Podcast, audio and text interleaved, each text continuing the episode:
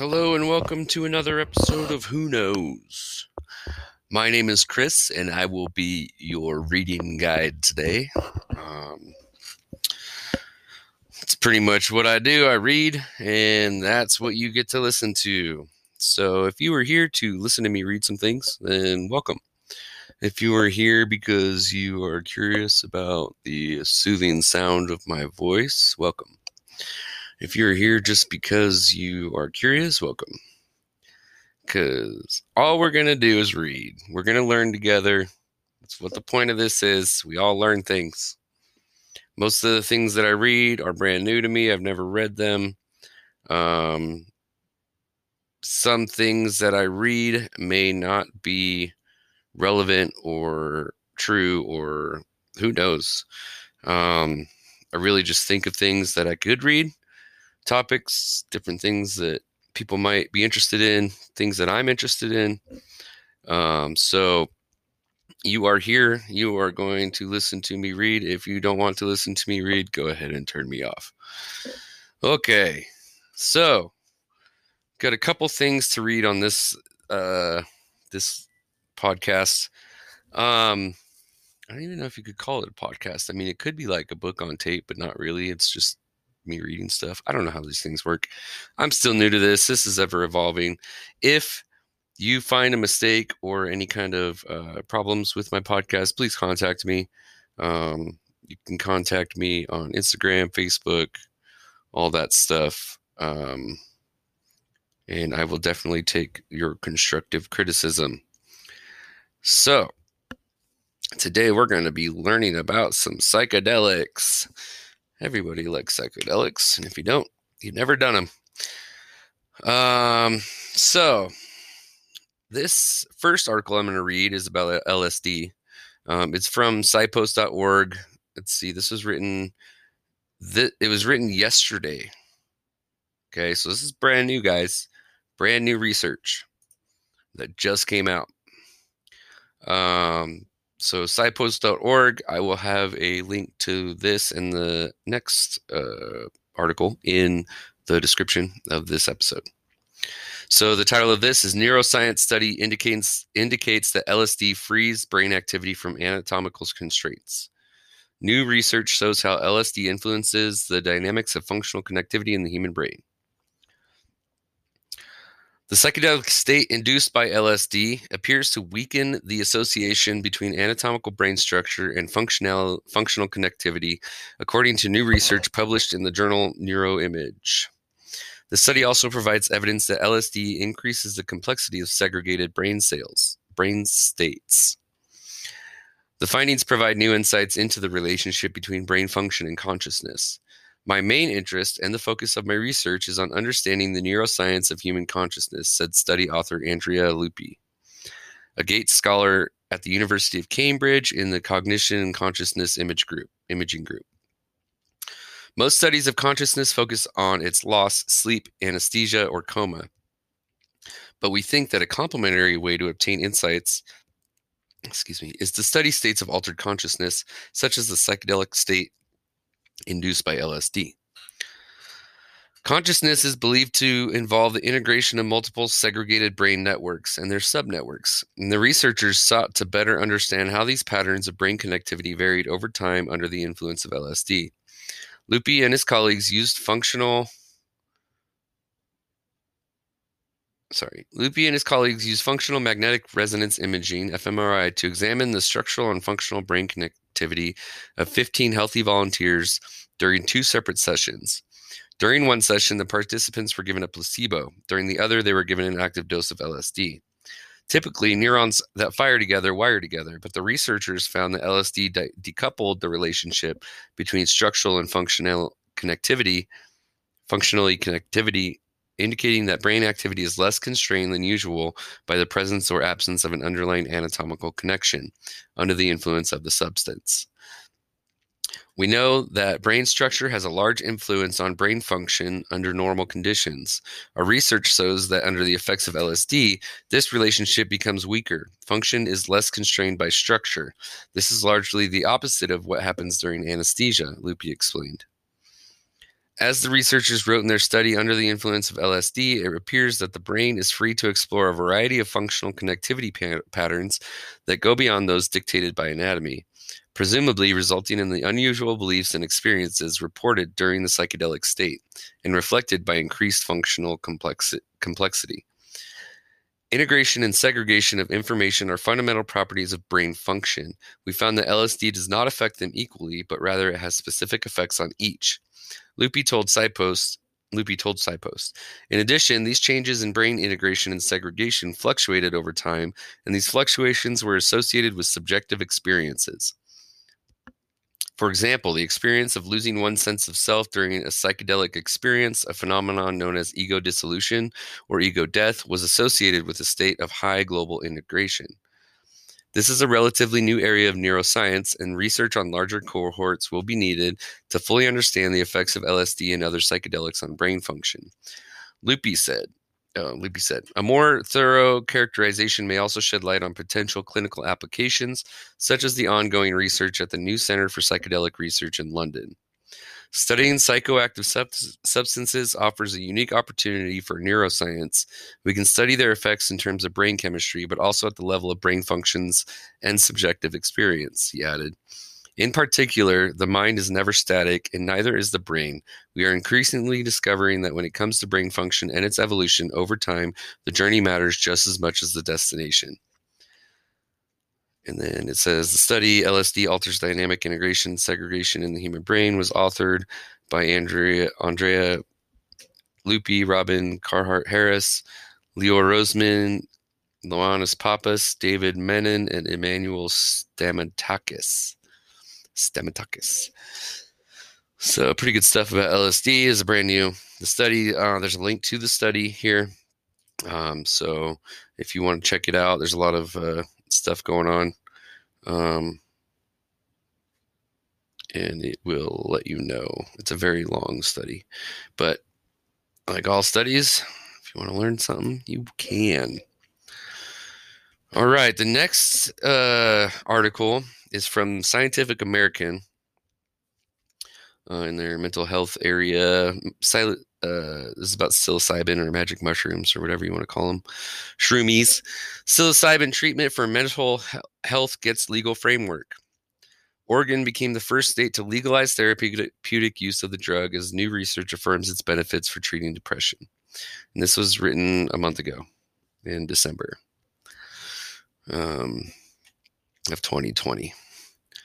Oregon made history on November 3rd, becoming not just the first U.S. state to legalize psilocybin, the psychoactive compound in magic mushrooms, but also the first jurisdiction in the world to lay out plans for regulating the drug's therapeutic use. The next day, on the opposite coast, Johns Hopkins University researchers published results from the first randomized controlled trial of treating major depressive disorder with synthetic psilocybin. The study published in JAMA Psychiatry found 71% of patients experienced a clinically significant response, an improvement that lasted at least four weeks after treatment, and 54% met the criteria for total remission of depression. Wow. At the U.S. federal level, psilocybin remains a completely prohibited, prohibited Schedule One drug, defined by the Drug Enforcement Administration as having no currently accepted medical use and a high potential for abu- abuse. But the state level ballot measure and positive study results broaden the legal circumstances and settings in which the potent psychedelic can be used for mental health therapy. Our goal was to move psilocybin out of the medical framework so we could provide access to anyone who might safely benefit, meaning to allow its use by counseling therapists and not just by doctors in a hospital, says therapist Tom Eckert, co author of the Oregon Psilocybin Therapy Ballot Measure, which passed with more than 1.2 million votes. 55 to 57%. Although Oregon is not the first place in the U.S. to loosen restrictions on psilocybin, the cities of Oakland, Denver, Ann Arbor, and Washington, D.C. voted in the past two years to effectively decriminalize the drug. It is the first to offer a framework for legal therapeutic use. This is a very this is very different from decriminalization, which only seeks to lower the penalties for possession, Eckert notes. We want to bring this therapy out from the underground and into safe therapeutic environments. Such use will be highly regulated. However, only licensed therapists and manufacturers will be allowed to grow the mushrooms or extract psilocybin from them, or to synthetically produce the drugs, set up a psilocybin therapy center, or provide therapy. There will be no dispensaries selling mushrooms for recreational use, as exists for cannabis in California and 15 other states. People must be over 21 to receive the drug and may only consume it at a licensed facility with a certified therapist present. In Oregon, will not be opening any legal psilocybin therapy centers until 2023 at the earliest, as the measure requires a two year con- consultation with lawmakers. The Oregon vote is the latest step in what many see as magic mushrooms' march to become the next marijuana, a natural therapeutic and mood altering compound gaining mainstream, mainstream acceptance in a regulated market. Since 2015, psilocybin retreats have been allowed to operate in the Netherlands, where dozens of them cater to affluent tourists. Even there, the drug exists in a legal gray area. However, psilocybin mushrooms are le- illegal, but truffles, clumps of the fungus's subterranean root like filaments, are legal psychedelic medicine. The potential benefits of psilocybin, LSD, and other psychedelics were widely explored by psychiatrists in the 1950s and 1960s, before such drugs leaked from the lab and were embraced by the counterculture. A subsequent backlash led to a strict prohibition of legitimate research for the next four decades. But in recent years, a handful of dogged psychiatrists have re- revived the field. A Johns Hopkins 2006 double blind study, meaning neither trial participants nor researchers knew if a subject was receiving psilocybin or a placebo, published in the journal Psychopharmacology, demonstrated that psilocybin could give healthy volunteers experiences having substantial and sustained personal meaning. What is different about psilocybin compared to other mood altering drugs or pharmaceuticals is the enduring meaning and belief changes that can occur. People feel reorganized in a way that they don't with other drugs, say Johns Hop- says Johns Hopkins neuropharmacologist Roland Griffiths, lead author of the initial 2006 study, as well as the latest one on depression. It's almost like reprogramming the operating system of a computer. Griffith now leads the new $17 million funded Center for Psychedelic and Consciousness Research at Johns Hopkins Medicine. Dozens of other scientific reports in the past 15 years have built on the 2006 study, demonstrating psilocybin's helpfulness for a variety of mental health conditions. In, 2000, in a 2016 paper in the Journal of Psychopharmacology, Griffiths and his team found that more than 80% of patients with a terminal cancer diagnosis experienced a significant decrease in depressed mood and anxiety after psilocybin combined with psychotherapy. In the same year, other researchers published the first study demonstrating psilocybin's potential to alleviate treatment in resistant depression that was not relie- relieved by mainstream antidepressants. British, re- British researchers at Imperial College London described the Lancet Psychiatry described in the Lancet Psychiatry the marked marked and sustained improvements in 12 patients suffering from this form of depression. This study, however, had no control group the latest randomized controlled trial from John, Johns Hopkins tested the drug in a double blind study on 24 people suffering from major depressive disorder, which affects an estimated 300 million people worldwide. Roughly 20% of Americans will experience this form of depression at some point in their lives.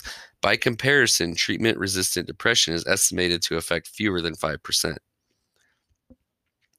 In 2019, the U.S. Food and Drug Administration granted breakthrough status to a company called Compass Pathways to study the use of psilocybin in conjunction with psychotherapy for treatment resistant depression. This means the FDA recognizes that the research demonstrates the drug may have substantial improvement on at least one clinically significant endpoint over available therapy, and that research and development will be expedited. I welcome the broadening of the indications because I think psilocybin is likely to be effective in a range of disorders, says David Nutt, author of the initial 2016 study on psilocybin and depression, the director of the Neuro Neuropsychopharmacology Unit in the Division of Brain Sciences at Imperial College London. However, it is critical that we have proper screening to protect, protect people who might be vulnerable due to psychotic predispositions. Rachel Aidan, a professional therapist and CEO of, Synthes- of Synth- Thesis Group, a Netherlands psilocybin treatment re- a Netherlands psilocybin retreat center now looking to expand operations to Oregon agrees As excited as we all are about the power of these compounds, the reality is that they are not for everyone, she says. Right now, we just need to keep our heads down to learn from the situation in Oregon and plan carefully for the future so we don't rush into legalization. We don't want to recreate the 1960s and the backlash that ensued. Okay as an antidepressant alternative because psilocybin is thought to be most effective when given in combination with psychotherapy.